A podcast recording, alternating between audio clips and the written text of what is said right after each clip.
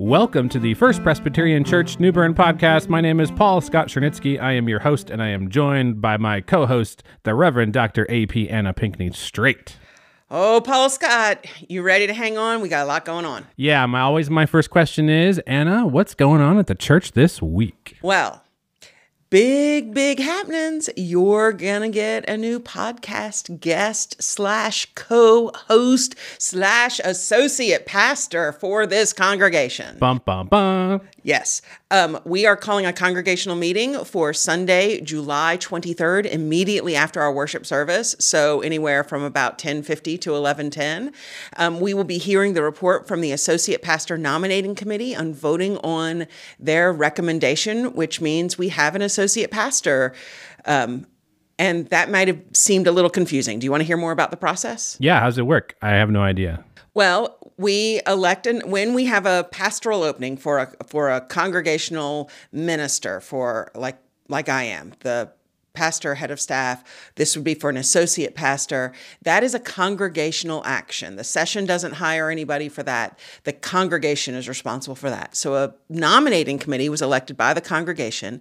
They have spent the last year working on this process, creating a resume, um, looking at applicants, um, interviewing applicants, and they have an applicant that they have met with several times, came here in person to interview.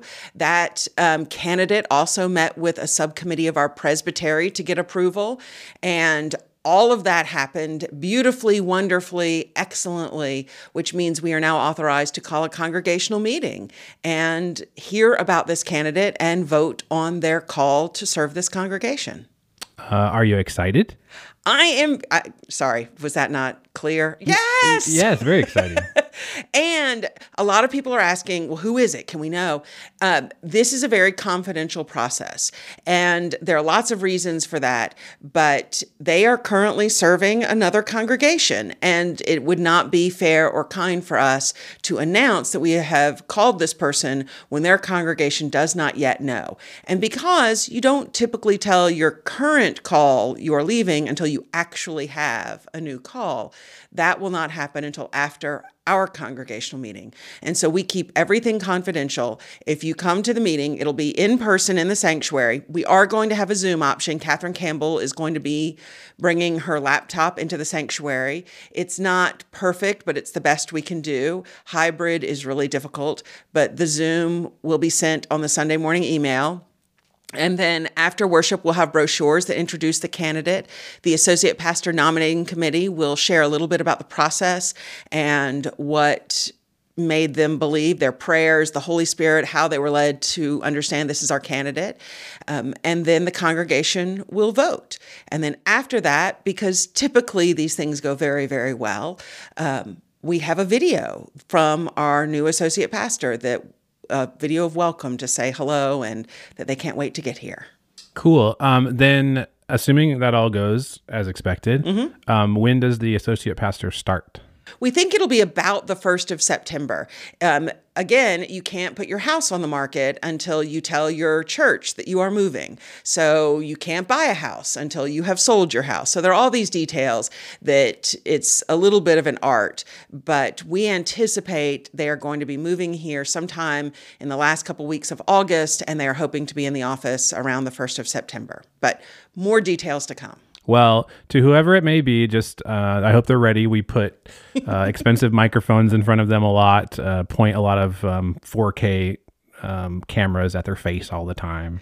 Um, it's a I'm I'm really excited.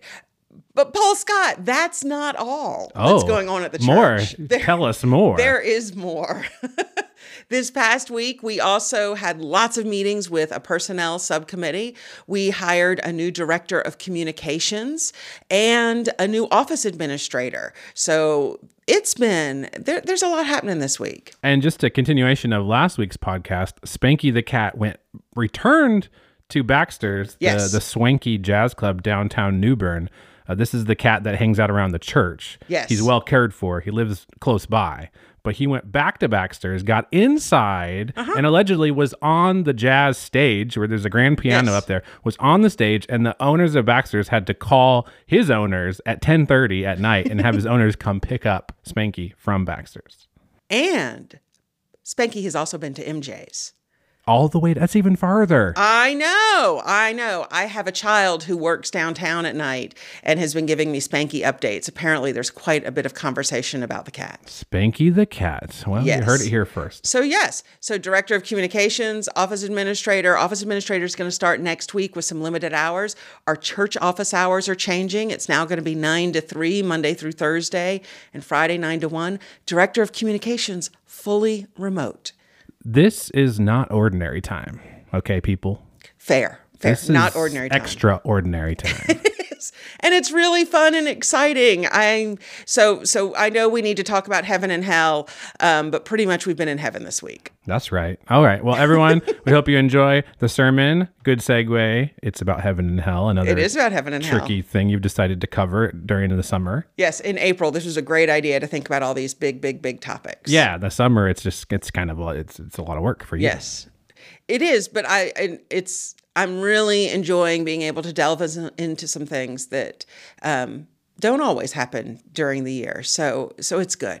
All right. Well, we hope you have a great week, and uh, we'll talk to you next week. It might be another weird on location podcast because I'm going to be uh, in Austin, Texas, with Apple Education for a little bit. So, but there'll be something. We'll put out something. Maybe Apple has a concept where you can talk to each other and see each other on screen. yes, like like face. We could see faces. We could spend time looking at each other's faces. yes, we could uh, spend time. We could looking- call it yes. FaceTime. Okay, good idea. You're right. I'm probably there's probably equipment everywhere to do the podcast remotely at Apple headquarters. All right, we hope you have a great week and we'll talk to you next week. Thank you, Paul Scott.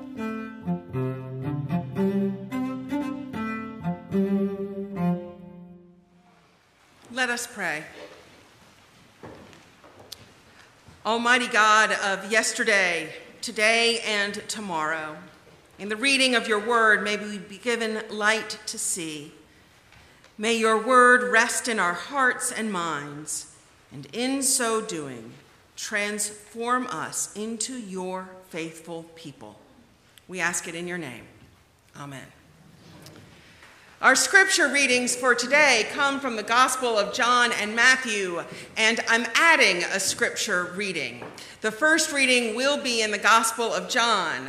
We're going to start in chapter 10, verses 11 through 18. John 10, 11 through 18. I am the good shepherd. The good shepherd lays down his life for the sheep.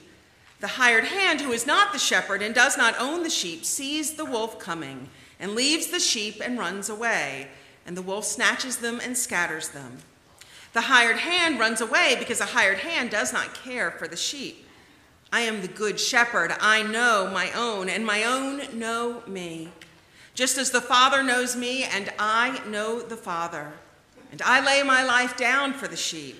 I have other sheep that do not belong to this fold. I must bring them also, and they will listen to my voice. So there will be one flock, one shepherd.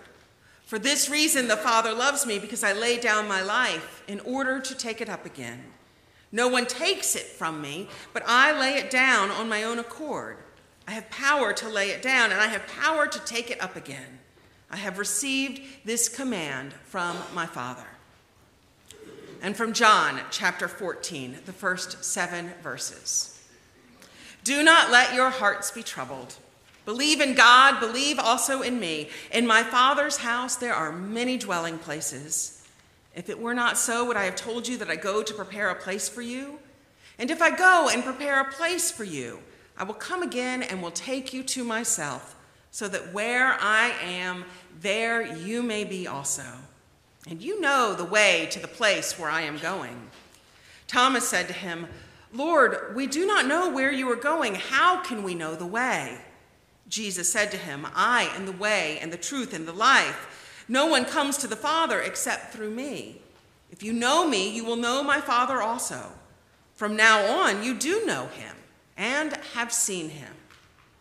And from Matthew chapter 5, the 29th verse. If your right eye causes you to sin, tear it out and throw it away. It is better for you to lose one of your members than for your whole body to be thrown in hell. The word of the Lord. Thanks be to God. Today, we are in the seventh week of our sermon series titled Holy Curiosity. Sermons where I invited you to share what questions you have, and I would attempt to bring a little bit of biblical and theological understanding to those questions. Today, I've combined several questions I got several questions along the line of wanting to know more about heaven. What will it be like? And who gets to be there? And what will happen if you don't believe in Jesus? There were also questions, I think, closely related to that one, also about hell. Is hell real? Do people who sin go there? Do people who are not Christian go there? So, as we start, I want to affirm that, well, first, what may be very obvious, I do not have definitive answers for these questions. What I have are some maybe some conversation starters. These are big questions, but I want all those who have wondered about them to know these are not strange questions or unusual questions. These are questions that people have been asking throughout time. In fact, these are the questions that many people believe got it all started. Who are we? Why are we here? Is there more than this? The questions that began exploration towards God. Because ideas about heaven and, well, hell or not heaven are ideas about which all kinds of people are interested. And for us, people of faith, they are real. That heaven is real is not something new. We talk about it every week. It's right there in the Apostles' Creed, one of the creeds we say very frequently. I believe in God, the Father Almighty, maker of heaven and earth. It's also right there in the Lord's Prayer Our Father who art in heaven. But after this belief in heaven, not much else is absolutely definitively clear. And that's in part because the idea of heaven can mean so many different things. It can mean geographic space, the atmosphere or space. When we talk about the God who made heavens and earth, often that's a spatial understanding. When the psalmist writes about the waters above the heavens, they're not talking about a spiritual destination. The psalmist is talking about what is above our earth's atmosphere, what is above the sky that we can see. But heaven can also mean a spiritual location. What happens when we die? It can mean the kingdom of heaven, a place where God is made manifest right here in our midst. Heaven can be all of these things. It can be a reward, a realization, it can be an escape. And more often than not, what you believe about heaven is tied to how you've grown up and what you've heard. It's connected to understandings you've had since childhood, deeply held beliefs, and grief. So often, our beliefs about heaven are shaped by grief and missing desperately loved ones who are no longer here. And that means that what we need to know about heaven is difficult to untangle it's difficult because there are so many different threads and they are woven together in our lives in different ways. And it can be difficult to separate them and see them independently. It's also true because what we believe about heaven is often so heavily influenced by what we've seen and read, read and heard in the world that becomes our own reality. I remember that in a church I served several churches ago, I was teaching a class on the Bible and on the Hebrew Bible, the Old Testament, and we got to a class where we were talking about Moses. And when we got to Moses' childhood, after he'd been rescued from the river by Pharaoh's daughter, I stated that we didn't know much more about Moses' childhood after that. One of my members got very upset about this. And she said, You're absolutely wrong. We do know about Moses' childhood. We know that Pharaoh's daughter made sure all of his needs were educationally and physically, that all of those needs were met. And she kept talking about all that Pharaoh's daughter had done for Moses. And it took me a little while, but finally I realized that she wasn't talking about what she had learned in the Bible. She was talking about what she learned in Cecil B. DeMille's movie, The Ten Commandments. but it had become true for her. It had become as true as anything she'd ever read. The two had become mixed and intertwined in her world, and they were one and the same. And the same is true for us. We take everything we see and we hear and we experience, and it becomes our own reality as true as if we had experienced it ourselves. And that means that when we talk about heaven, the threads can be difficult to untangle. I offer you one word of care and caution. Talking about these things can often trigger hard, big emotions. If they do for you, be gentle with yourself today. But I do believe this is a topic worth exploring, and we can start with what the Bible says about heaven. In the Old Testament, the Hebrew Bible, the heavens were the realm of God, not a place for humans in this life or after death. Death was Sheol, the place where you went after you died. Sheol was not a negative judgment, it was simply what happened to everyone. It was not until after the Greeks came on the scene with their many and varied views of the afterlife that these new understandings began to show up in writings and eventually in the New Testament. And the same is somewhat true for our idea of hell. Now, I'll say I'm going to talk more about heaven in this sermon, but often what I'm saying about heaven extends to our understandings of hell too. Our understanding of hell, the circles of hell, comes from more modern understandings, more modern literature. For example, our passage from Matthew that refers to hell is not referring to a spiritual realm, although it's often interpreted that way.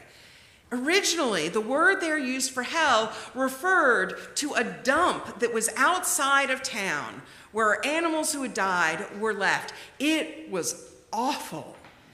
And if you were going to be sent to that hell, it was miserable.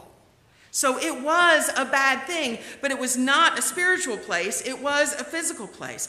And when we are told that Jesus descended into hell, when we recite that in the Apostles' Creed, we're not being told that he was condemned, that he was sent away to a hell place, but according to our confessions, that he died suffering every aspect of human pain and isolation that could ever be suffered.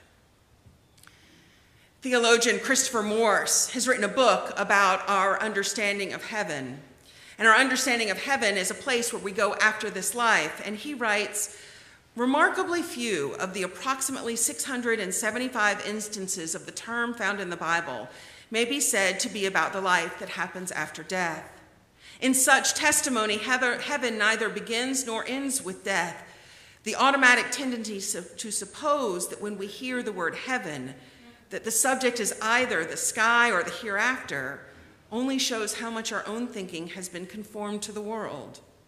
Heaven, he writes, is less about the place we go than one that comes to us, less about a post mortem afterlife than about life here and now, less about a timeless, static state than about a timely taking place. Knowing this, we also need to understand what theologian Shirley Guthrie reminds us of that when the Bible talks about heaven, we should not take it literally because we are being invited to understand it beautifully and metaphorically. He writes When Jesus says to the thief on the cross, Today you will be with me in paradise, he used a word that was originally a Persian word for a nobleman's park or garden the most beautiful place anyone in the ancient world could imagine. If we want to understand what heaven is like, we will not investigate a rich man's property and what the ancient Near East was like. We'll try to imagine what it must be like to be with Jesus. Paul pictures Christ coming with the sound of God's trumpet. Paul's point is sure, not that God will blow a big God sized horn, that great joy, great victory is coming. When Jesus mentions, In my house there are many dwelling places, in John, a phrase that has led many of us to think that heaven is like winning some kind of lottery with mansions on every corner. He's not speaking about houses as buildings, he's speaking about places to abide, our heart, and our soul. Sometimes these metaphors can create confusion. That's one of the reasons why I always try and avoid euphemisms when I'm talking about death. You know, phrases like lost or passed or transitioned or no longer with us. Instead, I frequently try and speak the truth as best we can, as clearly as we can. When we talk about someone, we talk about that they have died, for that's the truest understanding we have, and we don't want to get lost in metaphor or euphemism. And that's a similar approach to the one that's taken in the historical confessions of the Presbyterian Church, for they remind us that Jesus did speak about a bodily resurrection a bodily resurrection that will happen someday, just as Jesus was resurrected at Easter, not just spiritually, but resurrected physically. As one study on heaven says, the Bible tells us Jesus was raised from the dead and that the dead will be raised. But it does not tell us the mechanics. And therein is the challenge. We know these things, we believe, we trust these things. We do not know how exactly they will happen. In many cases, we have to let the mystery be and lean into that mystery. And so, having heard all of this about heaven, which might leave you more confused than clarifying anything, will heaven be a place where we get to have that great reunion? That great reunion about which so many of us dream? Will it be like the movie Coco, a great celebration, a gathering of all those we have loved and missed? Well, the answer is I don't know. The Bible does not tell us so. But that does not mean it is not true. What we are told is that there will be a time when all tears will be wiped from our eyes, that there is no mourning or no crying, no pain. And that's good enough for me. Because when I think about when I have been happiest in my life, the most without pain, it's being surrounded by family and those I love and who love me and that is what I think about when I think about heaven that kind of love and assurance being able to trust and be fully me. That's good enough for me. So, now, what do we know about heaven? We know that most often in the Bible, when they talk about heaven, they're referring to something that can happen in the here and now. Rob Bell wrote a book called Love Wins, and if you know about it, you likely know about it more for the hoopla that came after that book when he said that hell may not really exist. But he said this about heaven in his book. Sometimes when Jesus used the word heaven, he was simply referring to God, using the word as a substitute for the name of God. I love that. God is heaven. Second, sometimes when Jesus spoke of heaven, he was referring to the future coming together of heaven and earth and what he and his contemporaries called life in the ages to come. And then, third, and this is where things get really interesting, Bell writes, when Jesus talked about heaven, he was talking about our present, eternal, intense, real experiences of joy, peace, and love in this life, this side of death, and the ages to come. Heaven for Jesus wasn't just someday, it was present reality. And so Jesus blurs the lines, inviting the rich man and us in the merging of heaven and earth, a future and the present, here and now. And to say that again, eternal life is less about the kind of time that starts when we die, and more about a quality or vitality of life that is lived now in connection with God and continues. Heaven is often about what is here now, just as much as it is about what is ahead. And we know that whatever this is, it's what we do together. Shirley Guthrie again. Heaven is an eternal life of genuine, completely free realization of our humanity in a new heaven and a new earth, lived for us by Jesus Christ, true God and true human being, and promised and worked in us by God's renewing, life giving Holy Spirit. It is the eternal life of the self fulfillment that comes in loving, praising, and serving God and living in peace with our fellow human beings, coming to rest or at peace with your true selves and being in community. What is heaven? It's like the parable of the long spoons, found in writings many centuries old. And maybe you've heard this before because it's a story that has parallels in many religions and traditions about a man who inquired about the secret to happiness and eternal life.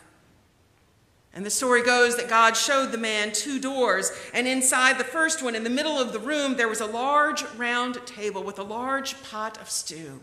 It smelled delicious, and it made the man's mouth water. But the people sitting around the table were thin and sickly. They appeared to be starving. They were holding spoons with very long handles, and each one of them found it impossible to reach into the stew and take a spoonful because the handle was longer than their arms. They could not get the spoons back to their mouths. God then showed the man a second door. And behind that door, the room at first glance looked exactly the same. There was a large round table with a large pot of stew that smelled delicious. It made the man's mouth water. And here, the people had the same long handled spoons, but they were well nourished and plump, laughing and talking, and they were eating easily because they were eating with the long handled spoons and had learned the secret. You had to feed one another. Whatever heaven is, it is what we learn here about how to care for one another, how to feed one another, how to love one another. For we know from text that heaven is just as much about what is ahead as it is here and right now. And we also know that heaven, we believe that heaven is so much bigger than anything we can imagine. In one of our readings from today, for today, Jesus does something that happens several times throughout the Gospels and in the Bible. Jesus speaks of sheep that we do not know. I have flocks that you do not know, and they are mine. In Matthew 25, we're told that the nations will be gathered before God in the final days, not just the believers, but all of the people. So when we think of heaven, we are reminded in the Bible that God's grace and love are bigger than we can imagine, and that we stand in the final days only by God's grace. Our task is not to decide who will be where, our task is to love and welcome. Do other people who do not believe in Jesus go to heaven? I don't know, but I hope so. I hope that the love of our God is so much bigger than anything I can imagine that it goes beyond what I can understand. For I believe in Jesus Christ. I believe Jesus Christ is my Savior. It is the only way I know how to live and believe in this world. But I also believe God is bigger. God is more wonderful than anything my mind or heart can contain. And so it is with heaven. I believe this is a particularly important question, a question I get throughout time, not just for this series, but was asked specifically for this series. What happens to people who die by suicide? A group that includes my own uncle. I believe God's grace is bigger than any pain we experience at the end of our lives. It surrounds us, it envelops us, and it is bigger than we can imagine. There is a saying that some people will not be happy in heaven unless they know who isn't going to be there.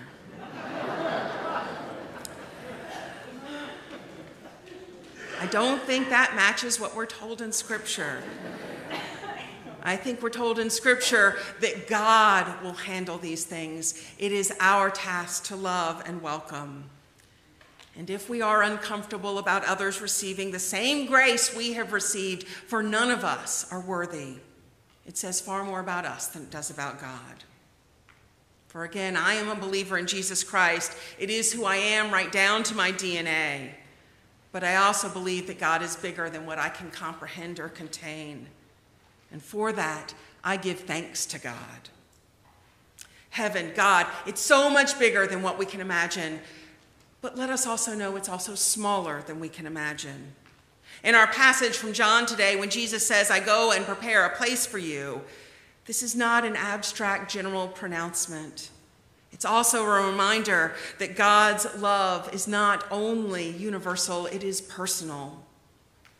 In a funeral sermon for his friend and colleague, Professor Patrick Miller said, Heaven is a symbol for the conviction that our final destiny is in God's care.